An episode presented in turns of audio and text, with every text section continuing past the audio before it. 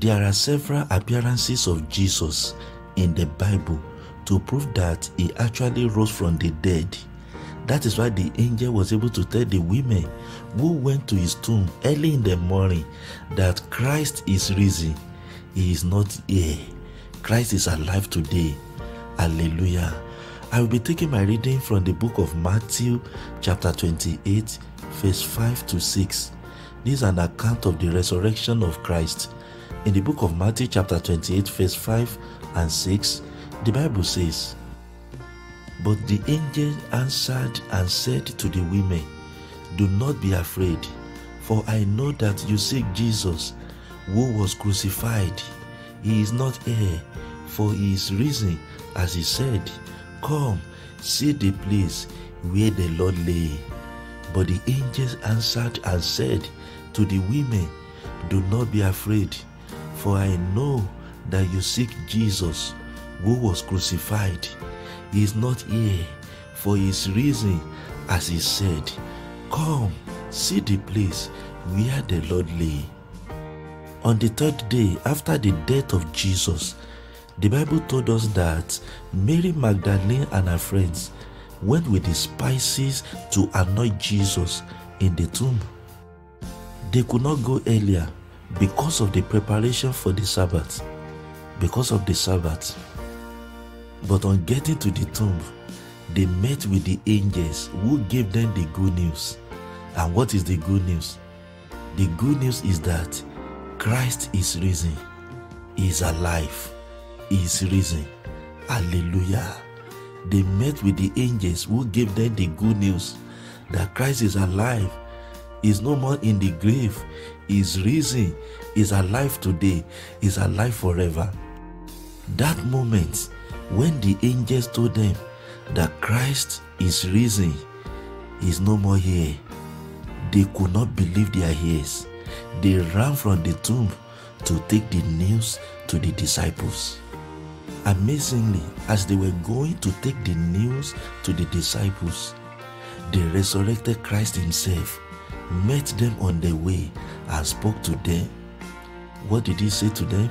He said, Peace be unto you. Peace be unto you. As they were going to take the news to the other disciples, the resurrected Christ Himself met them on their ways and He told them, Peace be unto you. He's still saying the same word as you are listening to this message right now. Peace be unto you. Peace be unto you.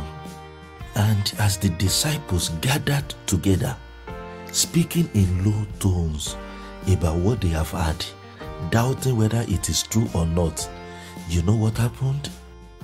Jesus appeared in their midst and spoke unto them. What did he say to them? Peace to you. Why are you troubled? And why do doubts arise in your heart? I hear Jesus saying to you today, Peace to you. Peace to you. At that time, one of the disciples named Thomas was not there. Thomas was not there. And when he was told, he refused to believe.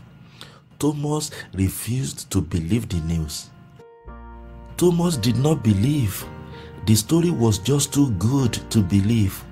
The story was just too good to be true. But the Bible told us in the book of John, chapter 20, verse 27, why Thomas was with the ten disciples, Jesus Christ appeared again and spoke to Thomas. He said, Reach your finger here and look at my hands, and reach your hand here and put it into my side. Do not be unbelieving, but believing. Immediately, Thomas was convinced and he fell down at Jesus' feet and worshipped him. What did he say? He said, My Lord and my God. My friend, there were several such appearances of Jesus to prove that he actually rose from the dead. Even these days, Jesus still appears to men according to his way. He is alive today, he is alive forever. That is why your response today should be like that of Thomas. Just bow down and worship Him. Bow down and worship His Majesty. Exercise your faith in Him. He is your Lord and your God, and all things are possible with Him. He is your God. He is your Lord. Exercise your faith in Him. All things are possible in Christ. In the book of Revelation, chapter 1, verse 18, listen to what Jesus said. He said, I am he that liveth and was dead, and behold, I'm alive forevermore. Amen. And have the keys of air and of death. I'm alive forevermore. Is no longer in the grave. He is risen. He is alive forevermore. My friend, Christ is alive. He is risen. Let's go into his presence and talk to him in our prayer right now. Begin to give thanks to God for raising Christ from the dead. Give him glory. He deserves all the glory. Give thanks to God for raising Christ from the dead. Give him glory now. Give him glory. Give him glory. Also, give thanks to God for making you to know Jesus as your Savior and as your Lord. Give thanks to God for making you to know Jesus as your Lord and as your personal Savior.